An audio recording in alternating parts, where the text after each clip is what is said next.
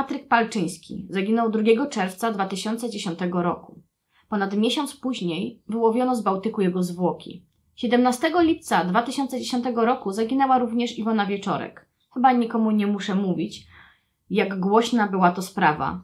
I właśnie z tego powodu sprawa Patryka trochę zeszła na drugi plan.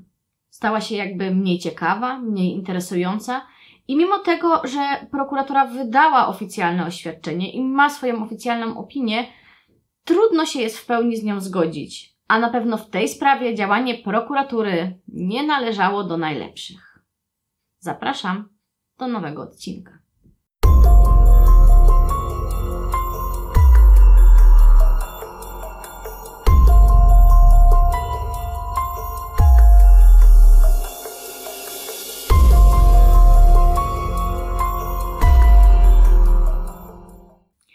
Dzień dobry, dobry wieczór, dobranoc. W każdym razie witam Was na kanale Zaburzenia Fikcji. Ja nazywam się Beata Babicz i dzisiaj opiszę Wam sprawę zaginięcia i śmierci Patryka Palczyńskiego.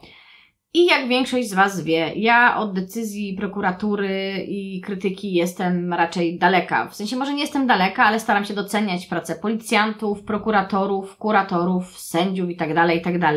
I wiem, że to środowisko, jak każde inne, nie jest krystalicznie czyste, tak się składa, ale znając wewnętrznie pracę policjantów i prokuratorów, którym naprawdę zależy i którzy naprawdę starają się pracować na maksa nad sprawami, które mają, nie jestem w stanie za każdym razem ich po prostu bezceremonialnie krytykować, bo tak, bo mi się nie podoba, bo ja czegoś nie wiem, bo sprawa została utajniona, przecież świat chce wiedzieć. Z drugiej strony świat też jest chętny do linczu, co do dzisiaj odbija się na mnie po omówieniu sprawy Danielka Litwiniuka, gdzie po prostu spotykam się z takimi atakami agresji. Wow, ludzie, ja wiem, że kierujemy się bardzo często emocjami w takich sprawach, ale czym różnimy się od sprawcy przemocy, czym różnimy się od sprawcy przestępstwa, jeśli po emocjonalnym odebraniu materiału do napisania komentarza jest jakiś czas i potraficie wylewać takie rzeczy, że po prostu serce się kraja, bo tam się zapomina o tym, co naprawdę się stało. Ja nie prowadzę tego kanału, żeby, nie wiem, zyskać fame, bo na zyskanie fejmu są dużo ciekawsze metody.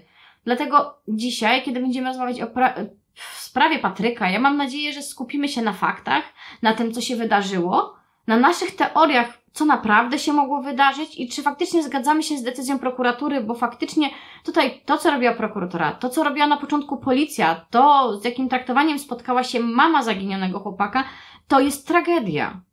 To jest tragedia i nie tak to powinno wyglądać i właśnie o tym porozmawiamy w dzisiejszym odcinku. Zapraszam Was, moi drodzy, do oglądania, tudzież wysłuchania, bo mam nadzieję, że w końcu ogarnę te wszystkie Spotify'e, ale tam nie będzie mojej twarzy.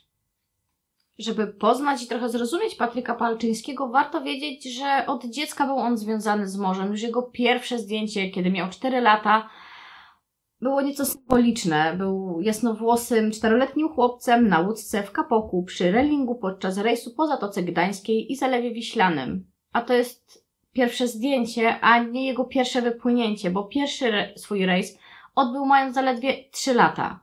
I w jego rodzinie pływali wszyscy, to była pasja rodzinna, którą dzielili razem, bo pływali jego rodzice, pływali jego dziadkowie, pływali jego koledzy, pływali jego przyjaciele. Właściwie od najmłodszych lat był związany z tym środowiskiem. Oczywiście wujkowie, dalsza rodzina, o tym nawet nie muszę mówić, to po prostu była rodzina związana z morzem. I całe życie Patryka od najmłodszych lat kręciło się wokół gdańskiego portu, gdzie najpierw z mamą, później sam bardzo często bywał, bo startował w regatach, żeglował, wyjeżdżał na obozy żeglarskie, pomagał w remontach jachtów i marzył całe życie, by pływać po świecie. Był fachowy, sprytny, zwinny, miał generalnie bardzo dobrą opinię. Wszyscy, kogo się nie spytać o to, jaki był, to właśnie był człowiekiem żyjącym morzem, chętnym do współpracy, chętnym do pomocy. I to nie są tylko słowa jego matki, to są słowa fachowców, to są słowa sterników, to są słowa żeglarzy, to są słowa ludzi, którzy go znali, a znał ich wielu. Właściwie dzisiaj, idąc za Kenem Robinsonem, powiedzielibyśmy, że chłopak szybko odnalazł swój żywioł, czyli odkrył to, co go kręci i żył tym naprawdę i co lepsze, pozwalano mu tą pasję realizować. Studiował w szkole morskiej, jednak już po roku nauki dowiedział się, że nie zostanie otwarta specjalizacja, która go interesowała, czyli dowodzenie dużymi statkami żeglowymi. Odbył praktykę pływania jako żeglarz na statku, znaczy właściwie marynarz, to nie za bardzo go satysfakcjonowało, więc ostatecznie zrezygnował z nauki. Gdzieś tam po drodze udał się na studia na AWF, które tak, no bo trochę mama nakłoniła, ale też uznał, że nie bardzo się w tym wszystkim odnajduje i zaczął pływać. W 2007 roku wyruszył na pierwszy kontrakt. Później z kolei dostał propozycję pływania na jachcie motorowym po Karaibach i tam pływał u kilku różnych armatorów. Generalnie standardowo wcześniej swój wyjazd, właściwie wypłynięcie, zgłosił w Urzędzie Miejskim w Gdyni i nie było go wtedy w Polsce ponad pół roku.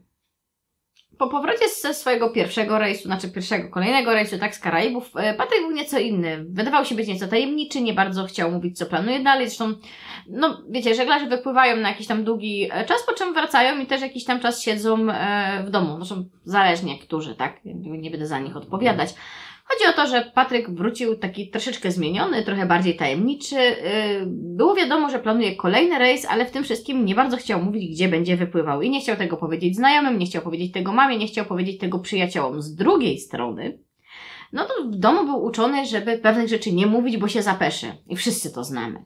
No i albo tak bardzo w to wierzył, albo po prostu, kurczę, no, nie chciał mówić, bo nie, więc w pewnym momencie zaczął mówić różnym ludziom, że wypływa w różne miejsca. I z drugiej strony, kurczę, no miał do tego prawo, tak? Jakby było wiadomo, że gdzieś tam wypływa, że coś tam planuje, że coś tam organizuje, a że nie chciał tego ujawniać. No nie szukałabym tutaj nie wiadomo jakiej takiej, nie wiem, tajemniczości, czy jakichś takich bardzo czarnych spraw od razu, ponieważ no chłopak też miał taki charakter, że jakby nie bardzo się przechwalał, więc jakby no spoko, nie? Można. Ale tak jak mówię, nie wzbudzało to jakichś większych podejrzeń. Ostatecznie w Urzędzie Miasta zgłosił pobyt czasowy w Nowej Zelandii do 2012 roku. Ale też się tutaj nie skupiajmy na tym, gdzie on te wypłynięcia zgłaszał, bo wcześniej też zgłaszał, że wypływa do Nowej Zelandii, ponieważ będąc żeglarzem, wypływając na rejsy, które trwają, no ten miał trwać 2 lata, tak? Tak długo, on nie jest w stanie określić, gdzie on dokładnie, konkretnie będzie pływał. Więc po prostu tak się standardowo takie procedury zgłasza. No więc jakby ciężko tutaj jest sobie na ten temat spekulować.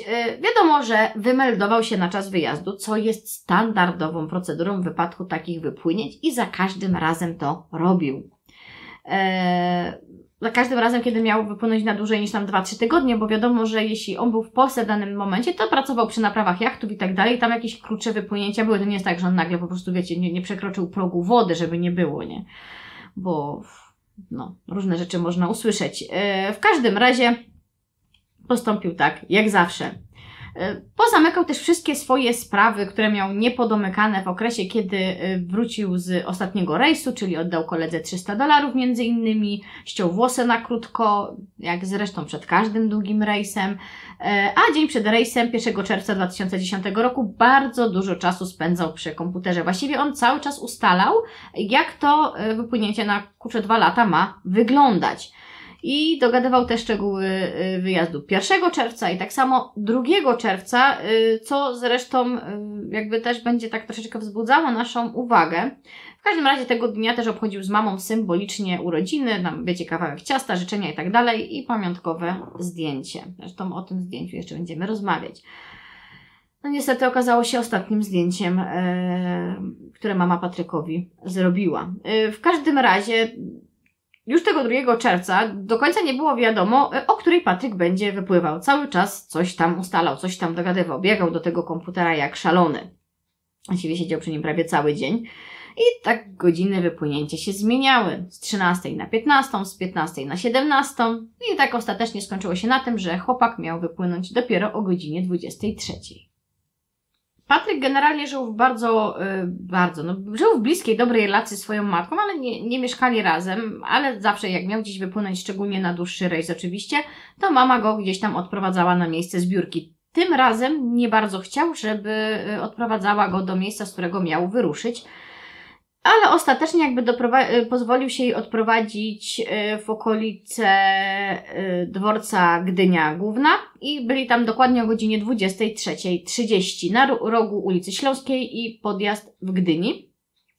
Jest to ulica, którą mama Patryka codziennie chodzi i chodziła wtedy też do pracy. Więc właściwie codziennie miała miejsce, gdzie widziała syna ostatni raz. O godzinie 23:45 telefon Patryka logował się przy skwerze Kościuszki.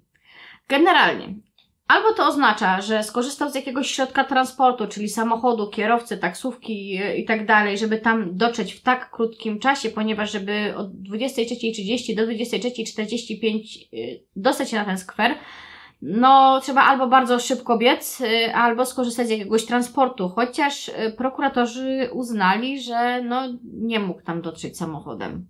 Nie wiem, dostał jakiegoś spida po prostu i tam biegł jak szalony. No nie wnikam, bo jakby ponoć jakoś tak gdzieś...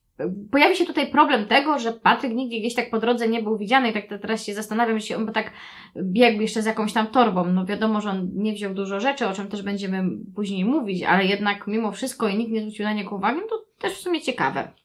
O godzinie 23:57 wysłał SMS-a do mamy. No dobra, już zaraz wyjazd, będę musiał wyłączyć telefon. Pozdrawiam gorąco i głowa do góry. I w tym momencie chłopak telefon wyłączył.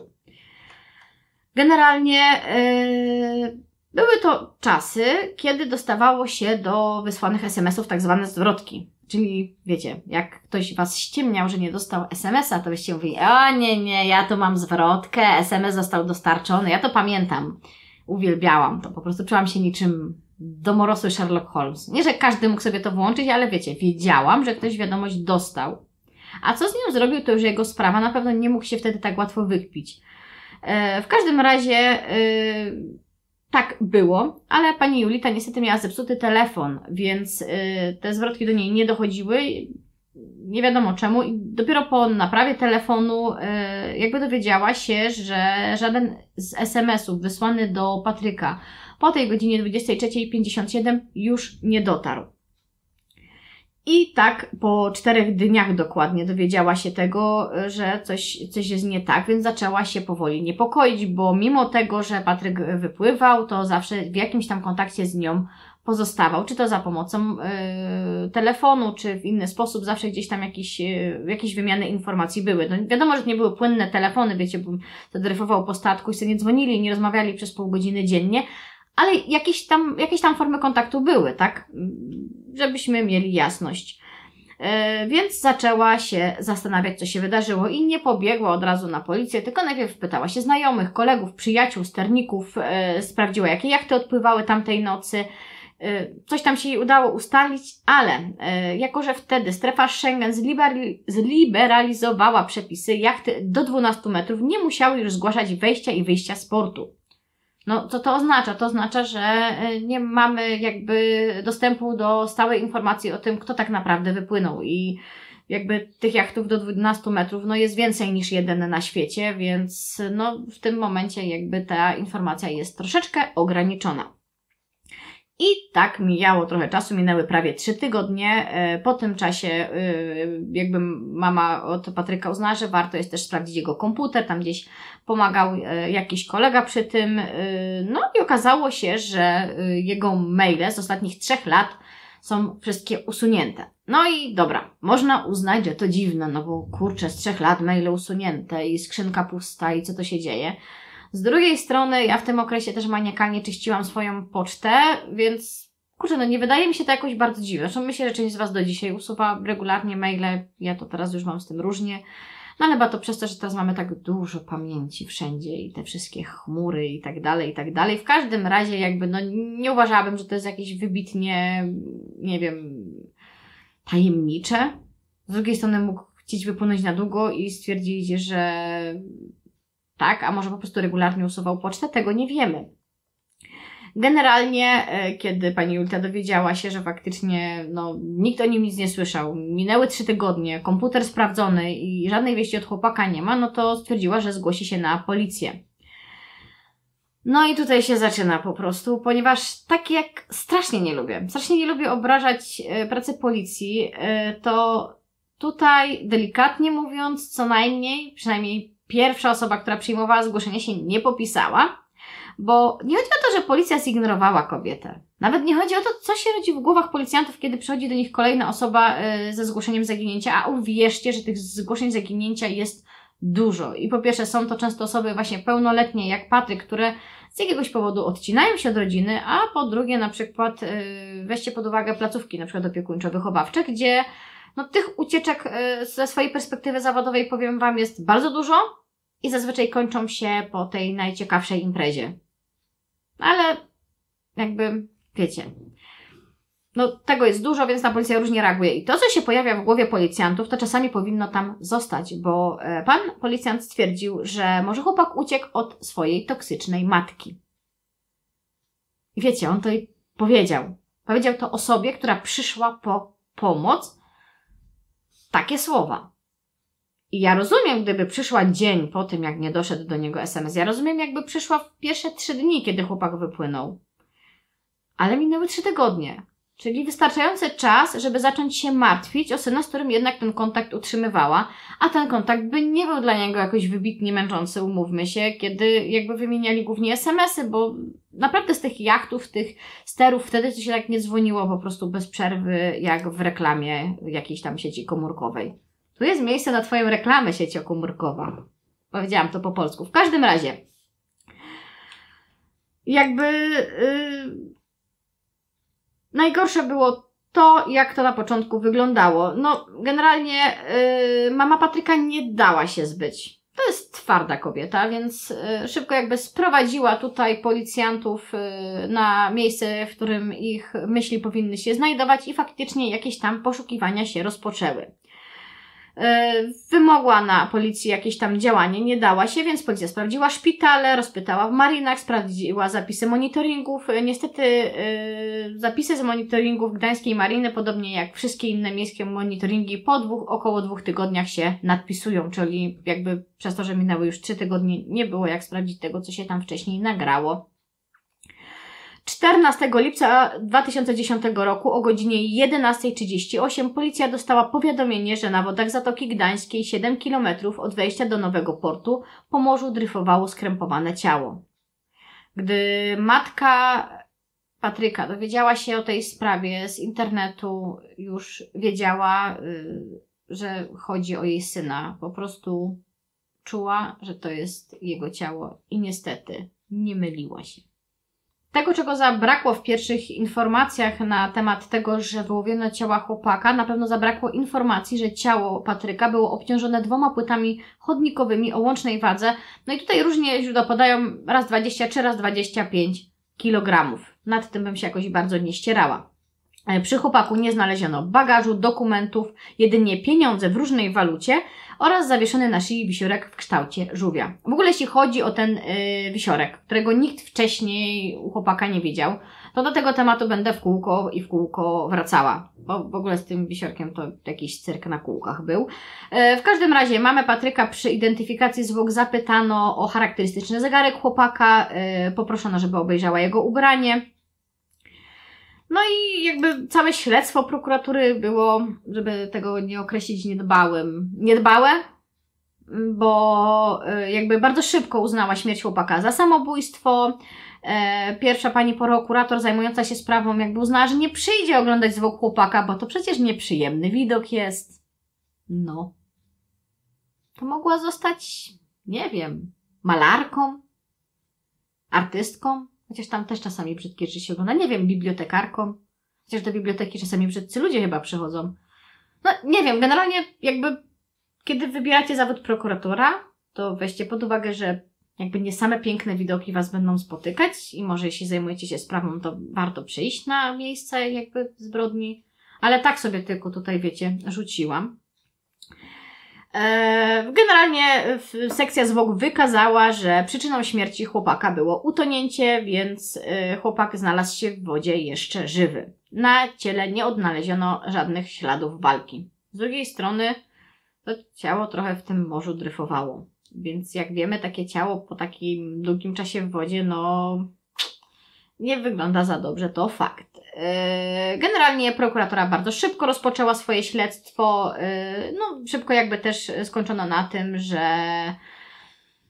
było jak było, nie? Że samobójstwo i jakby nawet nie chodzi o to, co sobie tam prokuratora ostatecznie zasądziła. Chodzi o to, że jakby przebieg śledztwa, żeby powiedzieć, że było ono słabo prowadzone lub niedbale, to brzmi niemalże jak komplement naprawdę w tej sprawie, ponieważ jakby tutaj i działanie policji i prokuratury się będzie przewijało. Po pierwsze, na miejscu zrobiono w dobie cyfryzacji, uwaga, zabójcza ilość zdjęć, masz 6.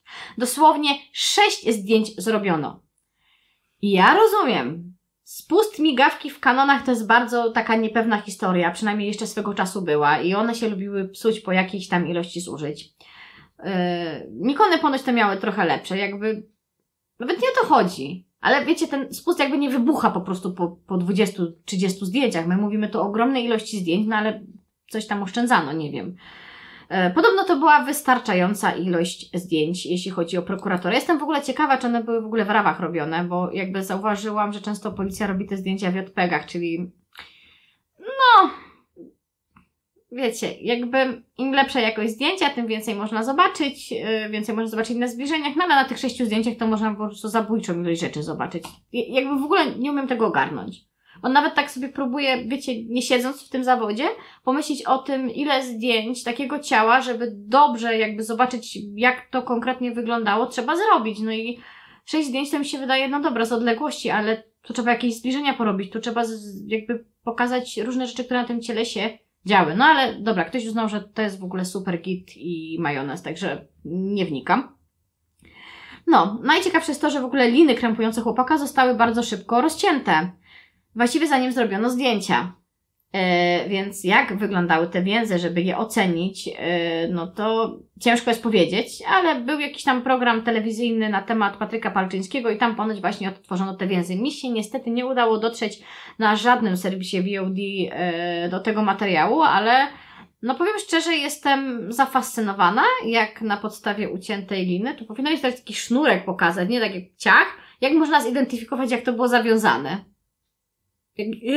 Ja chcę tych panów do siebie, może porozwiązuję moje różne poplątane sznureczki, bo nie wiem, naprawdę, znaczy wiecie, jak ktoś mi jest to w stanie wytłumaczyć, to ja w komentarzach proszę bardzo mi to wytłumaczyć i ja będę po prostu biła się w pierś i powiem mea culpa, okej, da się. Co uznała właściwie prokuratura w śledztwie? No, że Patryk po dotarciu na skwer Kościuszki w Gdyni wziął płyty chodnikowe, skrępował się sam i wskoczył do morza. I wiecie, on jakby był uzdolniony, umiał świetne różne te więzy wiązać. Nie, przepraszam, pewnie to źle powiedziałam. I okej, jakby ja nawet jestem w stanie uwierzyć, że on się sam związał, spoko. Tylko że to nie było jakieś odludzie.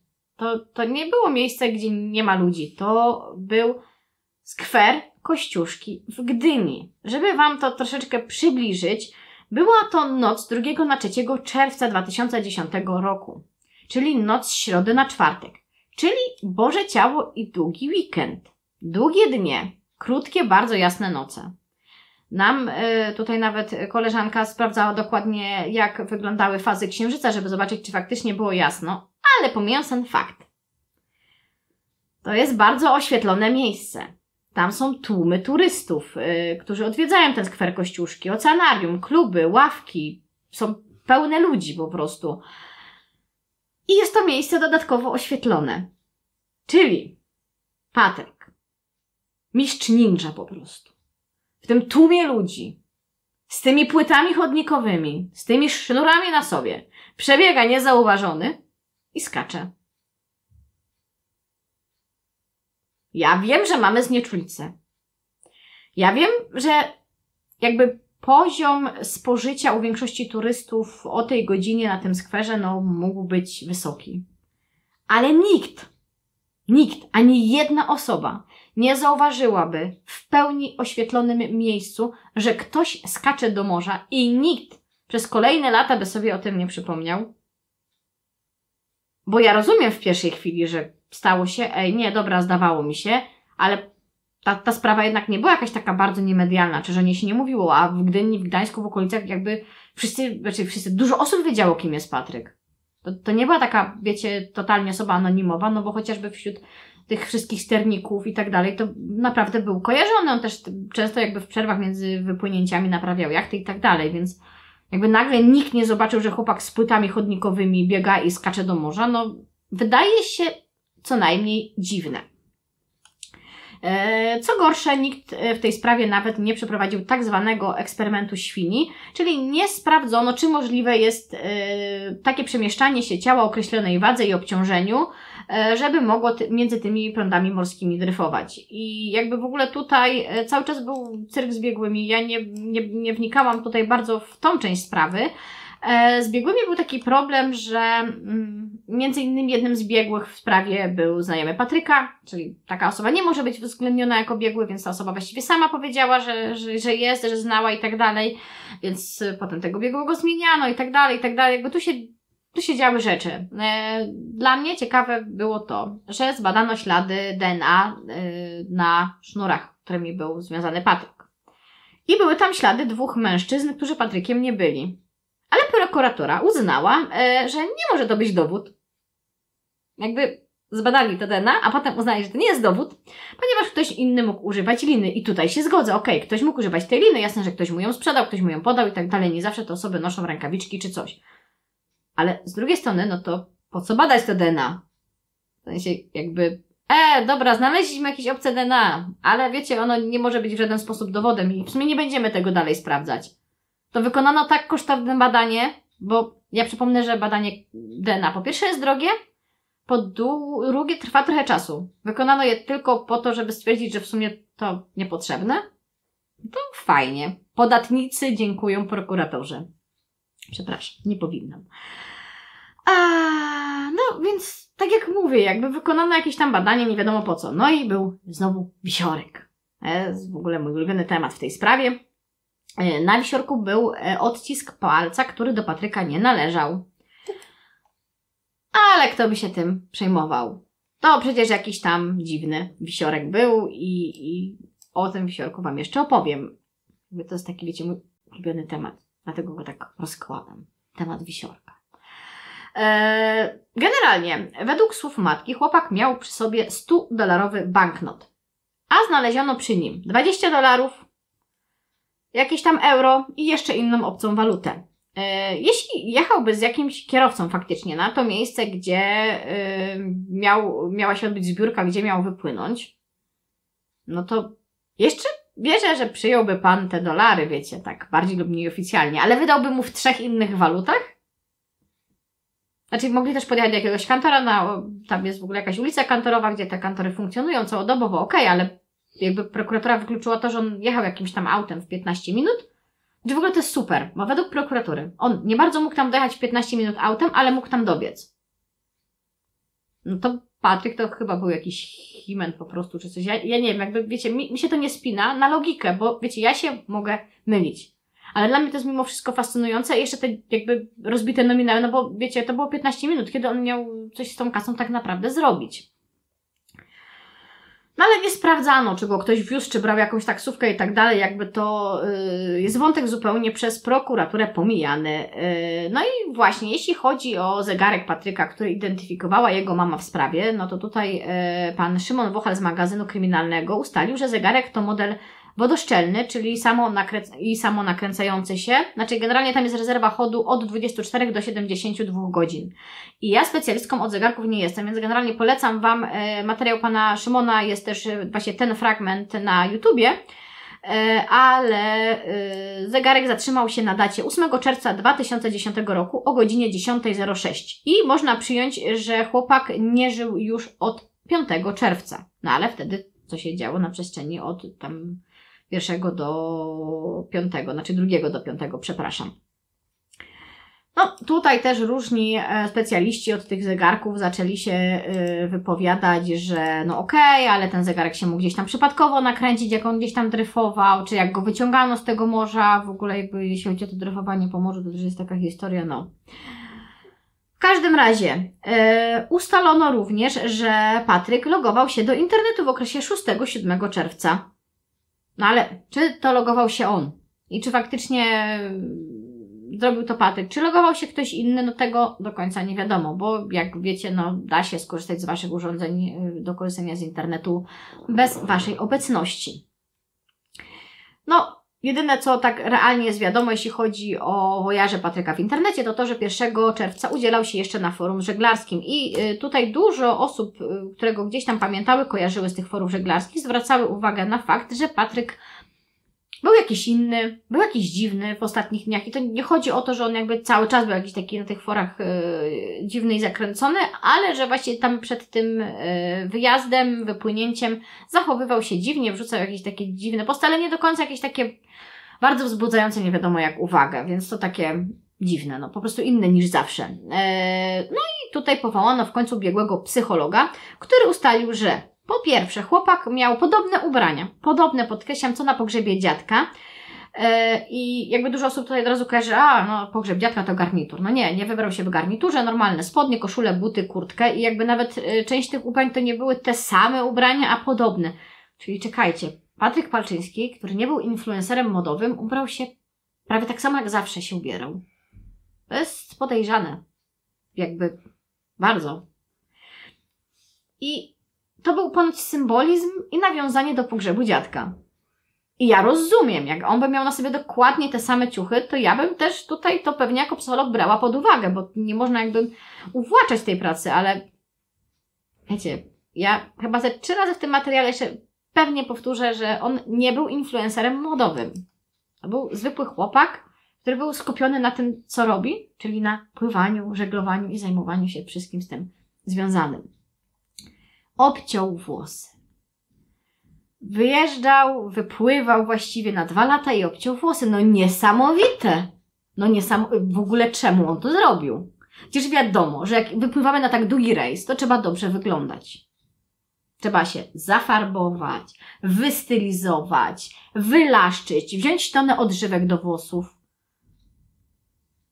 No ludzie, w sensie ja wiem, jak wygląda praca psychologa, ale jak można uznać, że marynarze, żeglarze, sternicy, którzy są osobami w większości dość praktycznymi i teraz zaraz będzie mi ktoś krzyczał, że ej, ale ja znam żeglarza i on w ogóle nie jest praktyczny, ale na rejsie musi być praktyczny i tam się po prostu obcina, bo to jest wygodne, wiecie, 2 lata, włosy trochę przeszkadzają, ale okej, ja rozumiem, że on jakby powinien tutaj myśleć o, nie wiem o czym właściwie.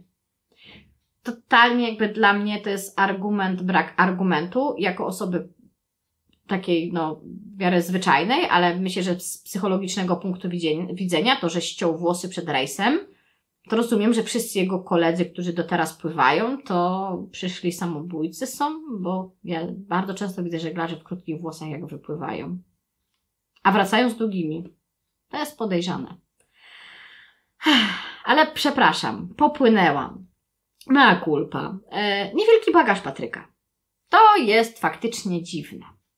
Chłopak, który jakby część tam ubrań, wiadomo, że tam była zapewniona na tym rejsie, bo to są takie standardowe ciuchy, które się tam nosi, zabrał ze sobą mało ubrań. Ja myślę, że prokuratura albo ten psycholog myślał, że Patryk jest jednak tym influencerem modowym i powinien sobie zabrać stertę szmat i się tam stroić.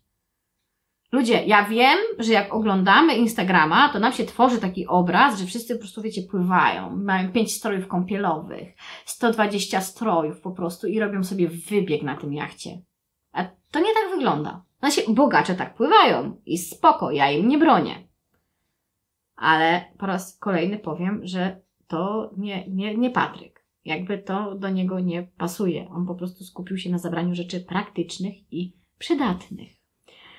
Oddał dług. No, oddał dług, wypływał na 2 lata, był honorowym chłopakiem, uchodził za osobę, która zawsze zwraca swoje długi, no ale przed wypłynięciem na 2 lata oddał koledze $300. No symbolizm, no bo żegnał się ze światem, no. Ja teraz, przestaję oddawać wszystkie pieniądze, które... Nie, czekajcie. Najpierw pożyczcie mi pieniądze, a potem przestanę Wam je oddawać. Żeby nie było, że próbuję coś złego sobie zrobić. Ludzie, to mi się w ogóle w pale nie mieści. W sensie... Ja tego nie umiem pojąć, że takie rzeczy, które tu są wyciągane jako argumenty, zostały użyte. Bo to nie chodzi o tą teorię, że chłopak mógł się zabić, bo ja nie zaprzeczam. Ja nie wiem. Ale ja się pytam, czy to są, kurczę, argumenty.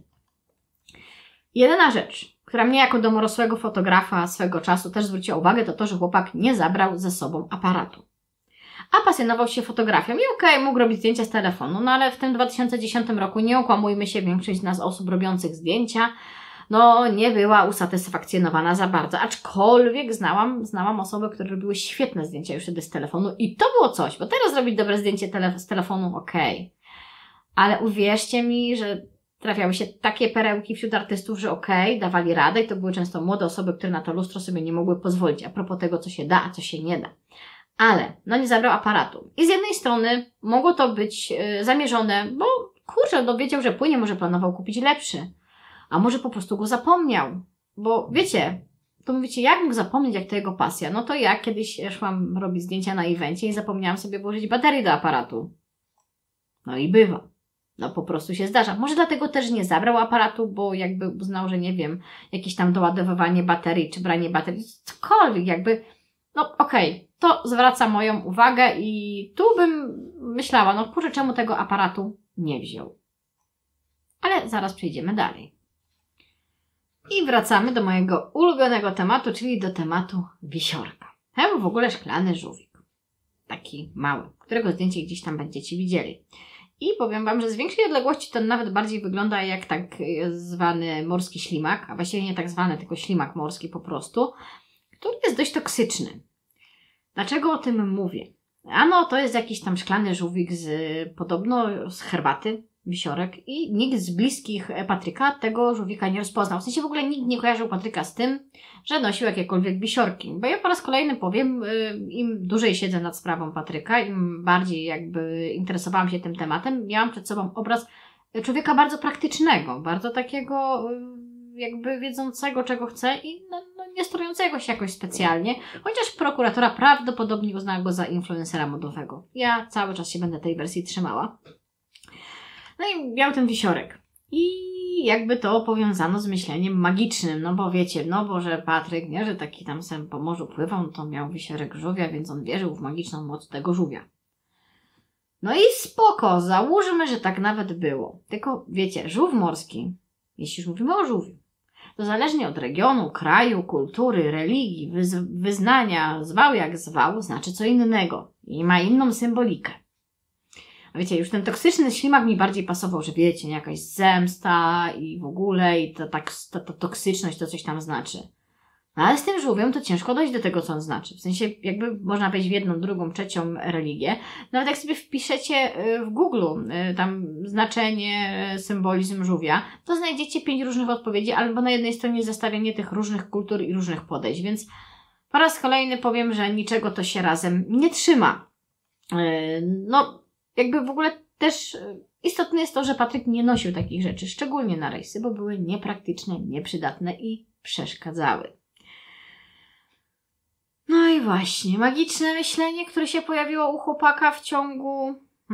Bo jakby w ogóle jeśli chodzi o mamę Patryka, no to ona zwracała bardzo uwagę na fakt, że po ostatnim rejsie i przed wypłynięciem bardzo dokładnie przyjrzała jego ubrania, żeby tam się pozbyć różnych tam rzeczy, bo nigdy nie wiadomo, co się przywiezie z takiego rejsu ze sobą, dokładnie to było prane i tak dalej, i tak dalej.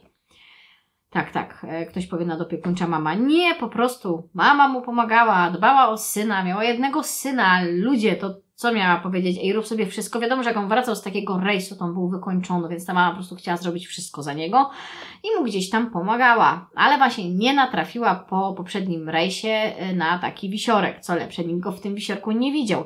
Mama ostatni dzień przed jego wyjazdem, przed jego wypłynięciem o 23:30 go widziała bez tego wisiorka. No i mógł go jakoś tak bardzo ukrywać w kieszeni. Ale z drugiej strony po co? W sensie co? No jakby... no... to się nie trzyma niczego. Właściwie w ogóle ogromne przywiązanie uwagi do myślenia magicznego chłopaka, gdziekolwiek posłuchać jakiegokolwiek wywiadu z kimś z jego znajomych, z kimś z różnych tam kapitanów, osób, u których naprawiał te statki, pomagał i tak dalej, tam No nikt, jakby nie kojarzył go z czymś takim, no ale nagle by zaczął po prostu, wiecie, no tu se tam, tu jestem praktyczny na co dzień, ale wiecie, tak pobocznie po godzinach to szamanem zostaje, nie wiem, bo po raz kolejny mi się do kupy charakteru chłopaka nie trzyma i brakuje mi tutaj, w tej opinii biegłego, właśnie takiego poznania charakteru chłopaka i ja powiem, nie, jego mama nie była jedyną osobą na świecie, która go znała, naprawdę, tam była masa ludzi, przecież on w tym porcie w Gdyni naprawdę był znany i kojarzony i można było zapytać też ich, wiecie, bo tak się chyba robi profil psychologiczny osoby, ale może ja się nie znam. Nie, może ja się nie znam, może ja tam sobie tak zmyślam. Usunięcie korespondencji. O, ja po prostu, drugie miejsce po wisiorku po prostu, bo przecież chłopak pozbył się korespondencji na 3 lata wstecz. Po pierwsze, skrzynki lubiły się zapychać. Nie wiem, czy to wiecie, tak kiedyś było, że nie było tak dużo tej pamięci w tych naszych skrzynkach. I samej zdarzyło mi się dobrnąć do takiego momentu w życiu. Ba, nawet teraz w moim momencie w życiu raz okazało się, że nasza służbowa skrzynka przez dużą ilość wysyłanych zdjęć była zapchana i nie przechodziły nowe maile. No niesamowite. I wiecie, że jak je usunęłam, to zaczęły przechodzić. Więc chłopak planował wypłynąć na 2 lata i jasne, że on często na tych różnych rejsach mógł mieć lepszy lub gorszy dostęp do internetu. Ale nie wiem, czy wiecie, ja już teraz wiem i to zupełnie przypadkiem, że taki dostęp do internetu na tych wszystkich rejsach jest zazwyczaj dość słaby. Jest on wtedy głównie jakby faktycznie z możliwość skorzystania z maila, ale jak mamy zapchanego tego maila albo przyjdzie nam dużo tych maili, no to może być problem ze skorzystaniem, więc wiadomo, że im bardziej pusta skrzynka mailowa, tym łatwiej wtedy z tego maila skorzystać. Rozwiązałam kolejną super tajemniczą zagadkę, no po prostu jakbym jakimś geniuszem była, a nie jestem, ale chciałabym być. Co dziwne faktycznie mogło być, to to, że chłopak miał aż 11 kont mailowych. Ale on się udzielał na forach żeglarskich. On gdzieś tam mógł zapomnieć hasło, założyć nowe i tak dalej. Z drugiej strony, ja w 2010 roku to miałam 5 kont mailowych, jak nie lepiej. I na przykład zorientowałam się, idąc na studia, że muszę założyć nowe, bo nie bardzo wypada dawać maila na studiach Szatan Stróż albo Wesoły Dzbaneczek. Kurczę, ciekawe, że te maile gdzieś w przestrzeni świata istnieją. Więc miał dużo maili. W sensie, okej, tu się można zastanawiać, czemu aż 11, a z drugiej strony nie mnie oceniać. Ja miałam maila Szatan Stróż. Więc jakby powiem Wam tak, no czy bym przywiązywała do tego ogromną uwagę? Ja nie. Czy psycholog mógł? Jasne. I tutaj powiem tak, jestem w stanie zrozumieć. I bardzo bym nie chciała, żeby jakikolwiek psycholog diagnozował teraz mnie w wieku 16 lat. Żeby było jasne. Czy chłopak mógł się skrępować sam? No to teraz brzmi jak wróżenie z fusów, bo liny zostały rozcięte, więc zostały rozcięte. Ja wiem, że jakiś magik je tam powiązał z powrotem, ale oględziny były robione, kiedy już były rozcięte. No to tak można powiedzieć, że był związany, że sam się związał, że ktoś go związał, że ktokolwiek go związał, że wiązał się z kimś razem, nie wiem, bo to zostało rozcięte. No, ciekawe jest to, w jaki sposób to ciało wypłynęło, ale ja nie jestem specjalistą od prądów morskich, żeby było jasne. Na co tam zwracano uwagę? No, płyty chodnikowe, bo tam ponoć te płyty miały pełnić rolę boi, bo miały napuchnąć jak pumeks i w ogóle się poszerzyć, powiększyć. Kurczę, opis tego, jak to wyglądało, a jak to było opisane, że one się tam mogły napuchnąć, to był dziwny. W sensie, jakby nie wiem, czy wiecie, ale te wszystkie płyty chodnikowe, które nam wykładają, to one są tak zrobione i to wytłumaczyliby Wam specjaliści. Takie opinie specjalistów można sobie znaleźć w sieci. Są zrobione tak, żeby one po prostu nie puchły, czyli żeby nie rosły. Znaczy, chyba że po ogromnym deszczu widzieliście gdzieś wybuchające chodniki. Bo chyba to tak by wyglądało, czyli wiecie, moja wyobraźnia zadziała tak. Okej, te płyty nasiąkają i bywały ulewy. Ba, w 97 roku mieliśmy w Polsce ogromną powódź. I wiecie, że te chodniki nie wybuchły? W sensie, bo ja sobie wyobrażam, że wiecie, oni zbierają tam wodę z powodzi, a nagle wybuchają chodniki. Przepraszam. No ale jak ona miała? Znaczy, one były bardzo długo w tej wodzie, więc faktycznie ten materiał mógł gdzieś tam, wiecie, nie do końca działać.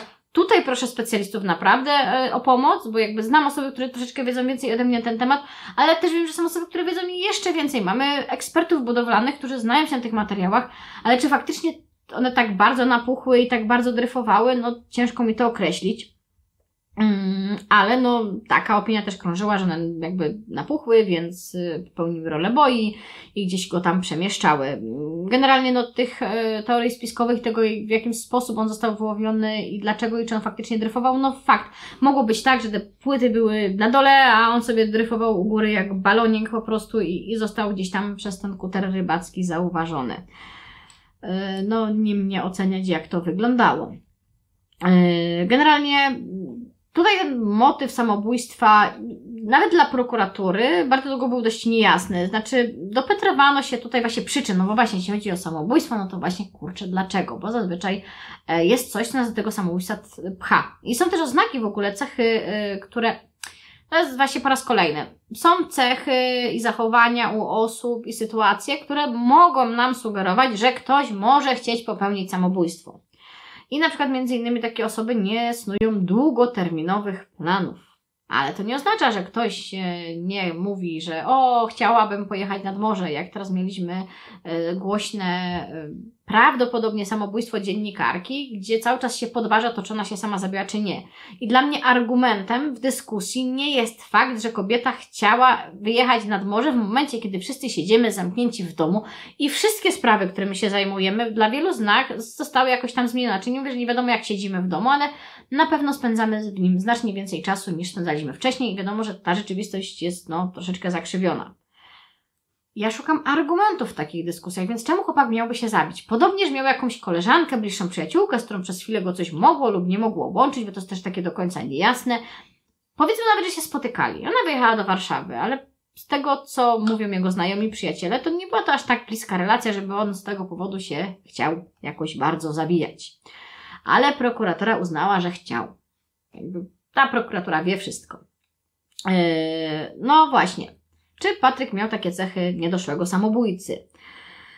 Ciężko jest to określić, bo jakby no, miał dość długoterminowe plany, przynajmniej według tego, co mówił i tego, czym żył. Miał w ogóle pasję, spełniał się zawodowo w jakiś tam sposób. Jakby koledzy żeglarze, którzy znają go całe życie, totalnie nie wierzą w samobójstwo, mówią, że to zupełnie do Patryka nie pasuje i ja wiem, że często znajomi i rodzina mówią, że nie pasuje, a jednak pasowało, bo coś tam się działo. Ale mi osobiście w sprawie Patryka ciężko się dopatrzyć takiego, wiecie, takiego punktu, że on mógł się chcieć zabić. Ja nawet jestem w stanie uwierzyć, że on się wplątał w jakieś dziwne interesy powiązane z przemytem narkotyków. Bo wiecie, te narkotyki do nas czasami przypływają. Wiecie, to się tak dzieje, że tak różni ludzie na tych jachtach są. Nie sami święci. Więc ja jestem w stanie to zrozumieć.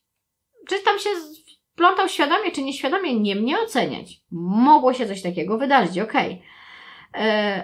Ale czy to jest chłopak? Słuchając teraz o Patryku, to co usłyszeliście, bo starałam się powiedzieć Wam jak najwięcej i starałam się Wam pokazać jego obraz jako człowieka. Ja nie wyciągnęłam wszystkich faktów co do jednego. Ja nie miałam dostępu do akt sprawy. Korzystałam z materiałów z domeny publicznej, korzystałam w dużej mierze z artykułu Julii, która mi bardzo pomogła też w opracowaniu tej sprawy i ułożeniu sobie tego w głowie. Ja przejrzałam też inne materiały na ten temat. I za każdym razem wysuwał mi się obraz chłopaka praktycznego, zorganizowanego, planującego, lubiącego życie mimo wszystko. I tu nagle jest teoria samobójstwa. I okej, bo jakby, no nie wiemy. Ale wszystkie argumenty, z którymi ze strony prokuratury tutaj się spotykam, są niejasne. Prokurator po latach, jak wspomina Wam sprawę, no to oczywiście tak, zabił się, podtrzymuje swoją decyzję, ale... No tak, no to tak trochę niejasne jest, nie? I te wszystkie argumenty, które zostały tutaj użyte do tego, że on popełnił samobójstwo, po prostu mi nie grają. Ja nie mówię, że tego nie zrobił. Ja się tylko pytam, czy jak? Jakie są konkretne przesłanki? Czy faktycznie tutaj mogę się zgodzić z decyzją prokuratury? Mama Patryka na pewno z tą decyzją się nie zgadza i cały czas próbuje dociec prawdy. Ja nie mogę Wam powiedzieć, czy Patryk się zabił, czy nie, bo nie wiem. Na pewno dla mnie opinia prokuratury jest niejasna. Dla mnie na pewno to śledztwo było prowadzone, tak jak powiedziałam. Słowo niedbale brzmi tutaj naprawdę jak komplement. I strasznie mnie boli w tej sprawie to, że gdzieś tam ten Patryk został trochę zapomniany. W sensie niby coś tam się mówiło, niby coś tam się wspominało, ale gdzieś tutaj mamy cały czas osoby, które sobie zadają pytanie, jakim cudem, jakim prawem. To im się po prostu nie klei. Im się to też nie kleja. Nie jestem w stanie jakby tutaj się pogodzić z tym, w jaki sposób prokuratura niedbale działała, bo to jest naprawdę straszne, jak się na to patrzy. Jak się czyta te argumenty, ten biegły psycholog, no wow, nie? Jakby, no nie jestem w stanie się z tym zgodzić, ale pamiętajcie, że no ja też jestem tylko człowiekiem i mogę się mylić. Jestem bardzo ciekawa, co wy myślicie o tej sprawie. Co myślicie o tym, w jaki sposób prokuratura patrzyła na tą sprawę, w jaki sposób ją badała. I mam nadzieję, że będziecie aktywnie się naprawdę wypowiadać w komentarzach i merytorycznie przede wszystkim, bo uwierzcie mi, że stwierdzenie, że czy prokurator, czy ktoś tam jest taki, siaki i owaki, to po prostu, ona może zniknąć. Ona może po prostu zniknąć, bo nie ma we mnie zgody na to, żeby obrażać tutaj kogokolwiek, obrażać kogokolwiek imiennie. Nie ma we mnie zgody na to, żeby obrażać pod tym czy innymi moimi filmami innych twórców, bo jak już się chcecie doczepić, to doczepcie się do merytoryki filmu. Jak już bardzo chcecie się doczepić do mnie, no to okej, aczkolwiek ja bym się skupiła na mojej pracy, którą tutaj wykonałam. Żebyście zwracali uwagę na to, że zawsze w materiale, zawsze macie źródła i tych źródeł zawsze jest trochę i nie jest bardzo trudno do nich dotrzeć. Jeśli jakieś źródła nie są wymienione w materiale, to a. powtarzają się podobne źródła w materiale, b. mogło dojść do takiej sytuacji, że świadomie na przykład nie dałam źródeł do materiału, które by mogły naprowadzić na dane sprawcy, który mógłby być zlinczowany. I w jednym materiale świadomie nie wrzuciłam wszystkich źródeł, bo wiecie, jakby ja jestem przeciwna mowie nienawiści, obrażaniu, ja jestem za argumentami, dlatego mam nadzieję, że mimo tego, że sprawa była trudna i była ciężka, że dobrze się Wam jej słuchało i że podzielicie się swoimi przemyśleniami właśnie w komentarzach, jak wiecie, ja tam też zawsze jestem aktywna, więc pozdrawiam Was wszystkich i życzę miłego wieczoru, jeśli po tym materiale wieczór może być miły. Mówiła Wasza Beata.